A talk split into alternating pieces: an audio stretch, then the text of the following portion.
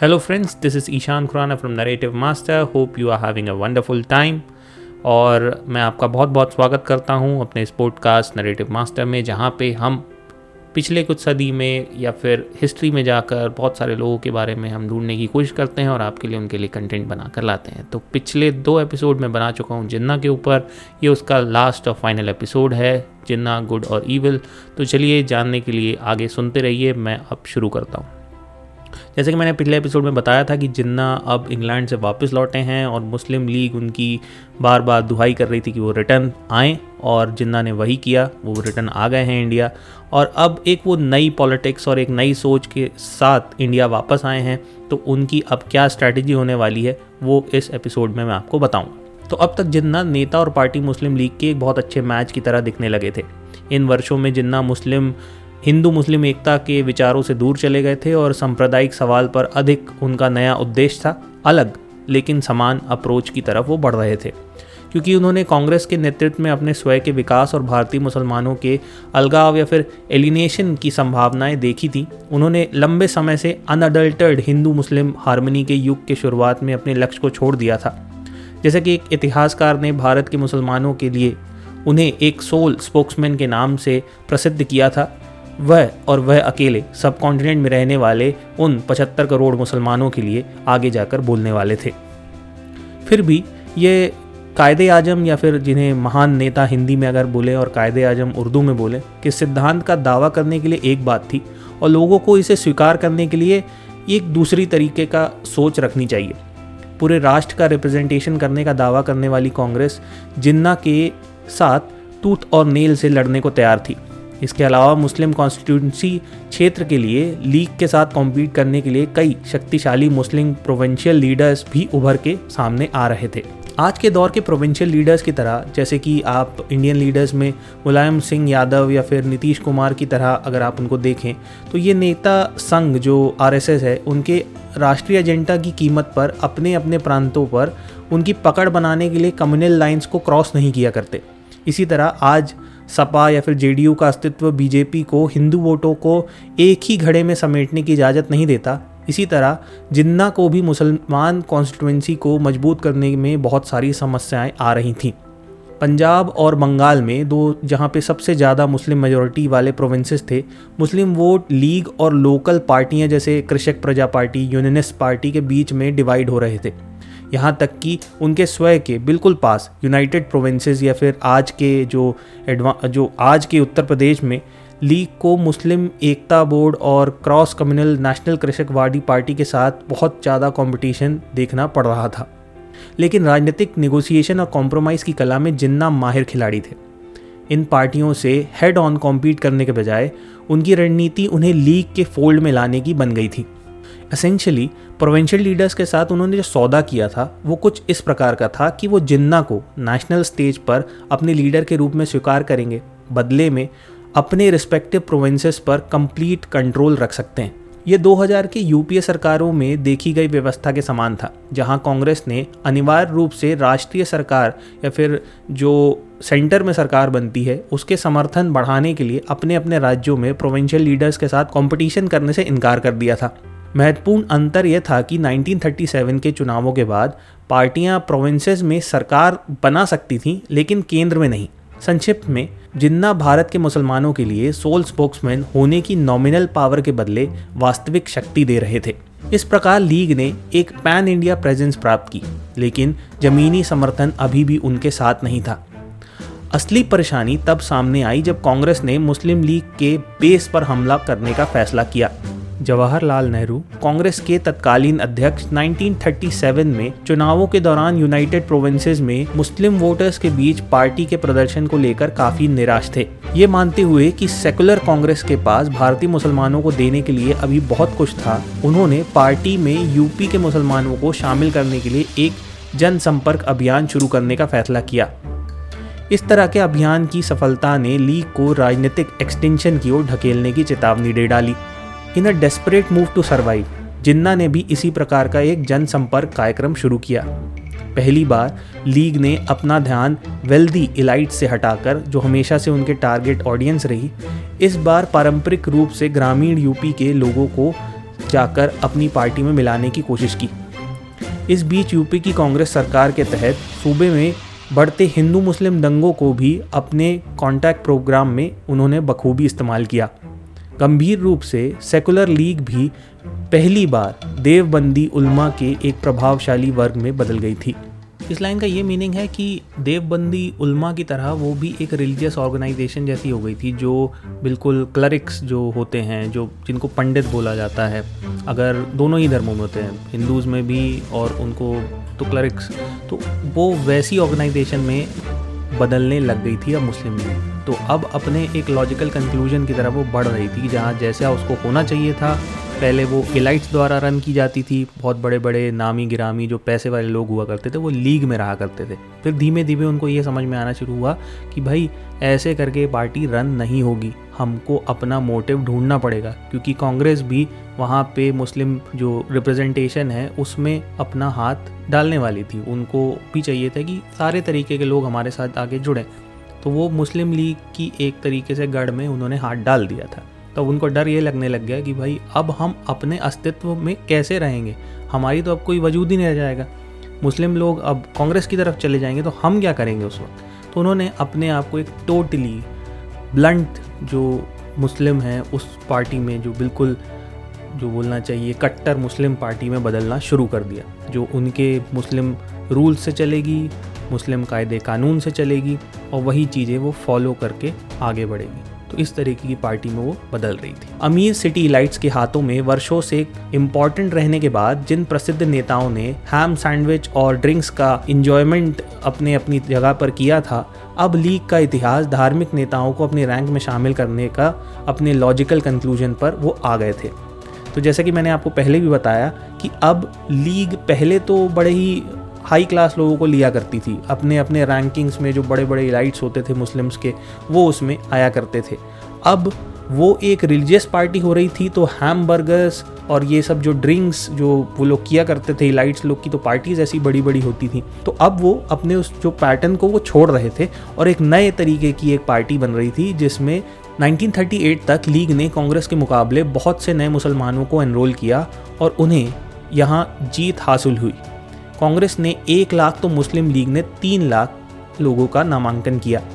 इस सफलता ने पार्टी को बदल दिया। इसे एक इलाइट रन एंटरप्राइज से बदलकर एक बड़े पैमाने पर एजिटेशन और पॉपुलिज्म वाली पार्टी के रूप में चेंज कर दिया। जिन्ना का राजनीतिक करियर पूरा सर्कल घूमकर वापस आ रहा था। फुल सर्कल का मतलब यहाँ पे वही है। एक सेकुलर सोच रखने वाला आदमी अब एक रिलीजियस सोच के साथ एक पार्टी को रन करने वाले थे। दशक के अंत तक लीग ने यूपी के मुस्लिम मतदाताओं को एक मज़बूत गढ़ में बदल दिया था। मुस्लिम मेजॉरिटी प्रोविंसेस में, जो अंततः पाकिस्तान बन जाएगा, पंजाब, बंगाल, सिंध और north west frontier province league की स्थिति वहाँ पर भी कुछ अच्छी नहीं थी। भले ही कम से कम कागज़ पर, जिन्ना मुस्लिम लोगों से किसी तरह के मैंडेट का दावा कर रहे थे। पर, एक सामान्य डेमोक्रेसी में, इसका मतलब कम ही होता है। लेकिन जिन्ना समझ गए थे कि भारत का भविष्य चुनावों से नहीं, बल्कि बातचीत की मेज पर ही तय होगा। तो वो ये जानते थे कि डेमोक्रेसी, अगर हम बोल के लोगों का कॉन्फिडेंस थोड़ा बहुत हम गेन भी कर लें, उससे कुछ नहीं होने वाला है। सारी बातें जब डिस्कशन होगा, जब हम कभी एक टेबल पे बैठेंगे, कांग्रेस और मुस्लिम लीग, ये सारी चीज़ें वहीं पे सॉर्ट होंगी। नई चुनावी स्ट्रेंथ सिर्फ़ परसेप्शन से क्रिएट करने की थी जो दिल्ली और लंदन में बैठे अधिकारियों के नज़रिए को बदलने के लिए काफ़ी था। और वहाँ जिन्ना की जीत हुई थी। विवाद करने वालों के मन में भारत के अग्रिम मुस्लिम नेता के रूप में वो उभरे थे। उनकी विजय वापसी पूरी हुई। जिन्ना ने अपने जीवन के अगले आठ वर्षों का उपयोग इस सफलता के लिए भारत का इतिहास पर एक विशाल छाप छोड़ने में किया। फारूक अहमद दार ने अपनी किताब Jinnah Pakistan formation and challenges of a state में में बताते हैं कि जिन्ना का पाकिस्तान प्रोजेक्ट महत्वपूर्ण रूप से ब्रिटिश समर्थन पर निर्भर था और वो पूरा नहीं हो पाता अगर उनको भारत और लंदन में बैठ, बैठे ब्रिटिश अधिकारियों से सपोर्ट ना मिला होता। उन्होंने यह भी कहा कि ध्यान दिया जाना चाहिए कि ब्रिटिश इंटेलिजेंस ने सत्ता के ट्रांसफ़र से पहले कई सीक्रेट डॉक्यूमेंट्स को नष्ट कर दिया था जो विभाजन के लिए उनका मज़बूत समर्थन करने को छुपा रहे थे।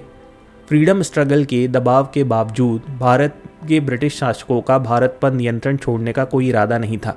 सबसे अधिक वो इस बात पे अड़े हुए थे कि इंडिया को किसी तरह की एक लिमिटेड फॉर्म के सेल्फ रूल में बदल दिया जाए और रूलिंग अथॉरिटी ब्रिटेन के पास ही बनी रहे। इन सब के बीच कई मौक़ों पर उल्लेख किया गया है जब मुस्लिम लीग द्वारा 23 मार्च 1940 को एक अलग मुस्लिम स्टेट के निर्माण की मांग को लेकर लाहौर रेजोल्यूशन मूव करने के बाद इंडियन नेशनल कांग्रेस ने जिन्ना को मनाने की काफ़ी कोशिशें की कि वो पाकिस्तान की मांगें छोड़ दें। तीन बार मुख्य रूप से ऐसा याद करने लायक है।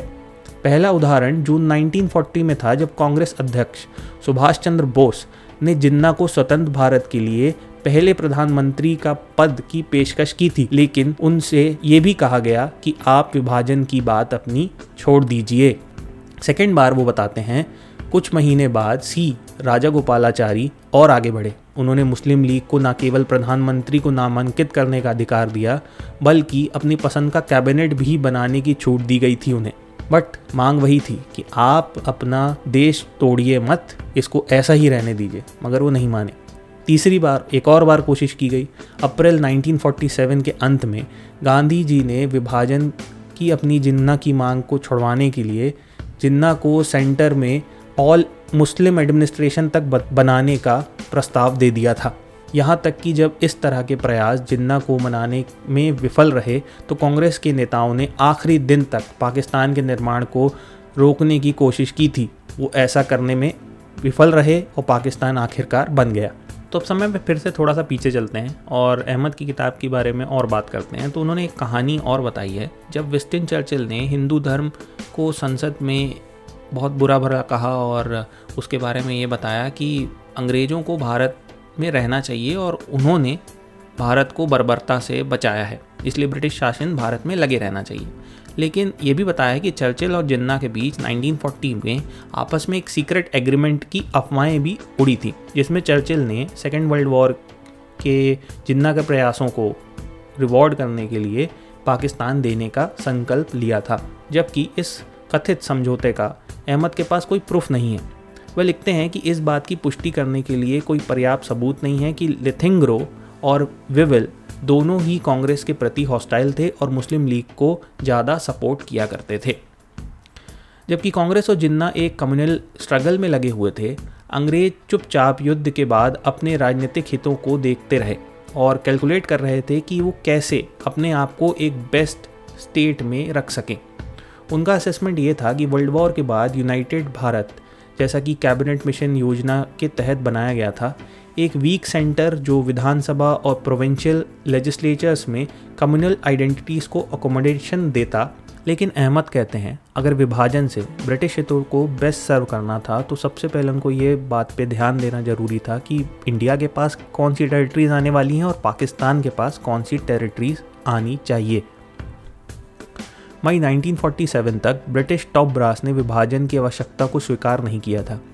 ये नोट किया गया है कि पश्चिम पाकिस्तान आवश्यकता पड़ने पर कराची पोर्ट, हवाई अड्डे और मुस्लिम मैन पावर प्रदान करने के लिए ब्रिटेन के स्ट्रेटेजिक इंटरेस्ट को सर्व करता रहेगा।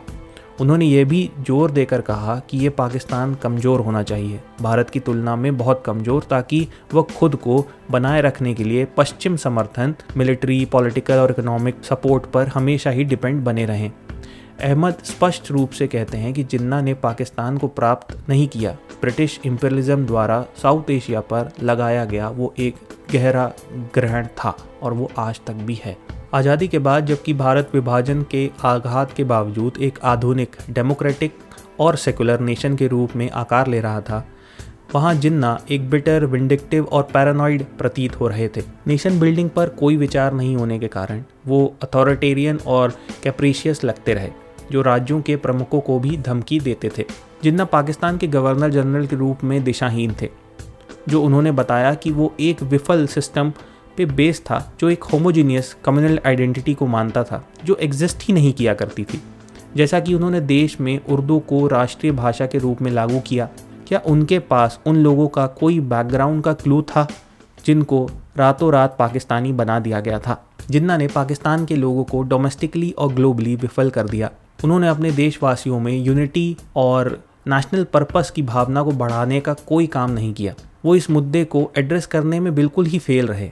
पाकिस्तान एक मुस्लिम स्टेट है और मुस्लिम होमलैंड है। जो अपने विश्वास के नाम पर हीनियस क्राइम्स करने के लिए दुनिया के सबसे वर्स्ट फैनेटिक्स के लिए द्वार खोल रहा है। उन्होंने पाकिस्तान के रूप में हासिल की गई जोग्राफिकल कंस्ट्रक्ट की एब्सर्डिटी को देखने से इनकार करके नेशनल यूनिटी को डिस्ट्रॉय कर दिया और यह राष्ट्र भी परमानेंटली पश्चिम शक्तियों से जुड़ रहा था और उनके हितों की सेवा करने के लिए निंदा झेलता रहा और इसी के लिए वास्तव में ये बनाया भी गया था।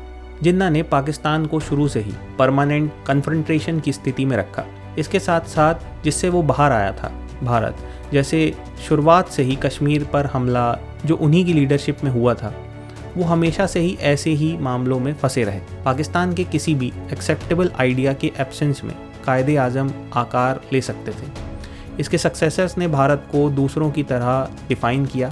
एक कंस्ट्रक्ट जिसने मिलिट्री कॉन्फ्लिक्ट और cross border faith based terrorist activities को जन्म दिया और पाकिस्तान की हालत और बदतर से और बदतर होती चली गई।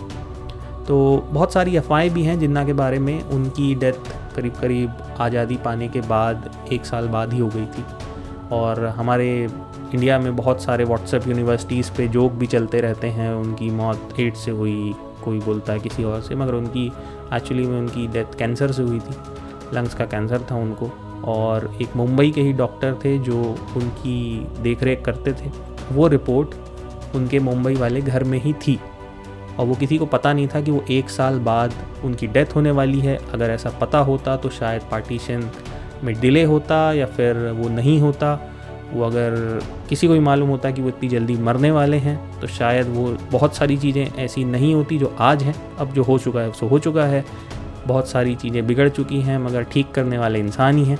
तो उम्मीद करते हैं उन इंसानों से जो ये ठीक कर सकते हैं तो वो करें और जो पहले गलतियाँ हो गई, उनको ना दोहराया जाए। ये पूरा एपिसोड बताने का, बनाने का, आपको सब चीज़ें बताने का ये भी है कि हमें ऐसी चीज़ों पे जो बांटने वाले चीज़ें हैं, उस पर सोचना चाहिए। उससे बहुत सारे लोगों की ज़िंदियाँ ख़राब होती हैं। आप जो पॉलिटिक्स है, जो आज की पॉलिटिक्स है, वो उस समय भी वैसी ही पॉलिटिक्स हो रही थी। वैसे ही लोग कभी अपना एक पहलू हुआ करता था, उसको छोड़कर किसी दूसरी पार्टी में जाके अपना माइंड बदल के उन्हीं लोगों के साथ एक दूसरे तरीके की पॉलिटिक्स करने लगते हैं, सिर्फ़ अपनी बेनिफिट के लिए। यहाँ पर भी जिन्ना ने यही किया था।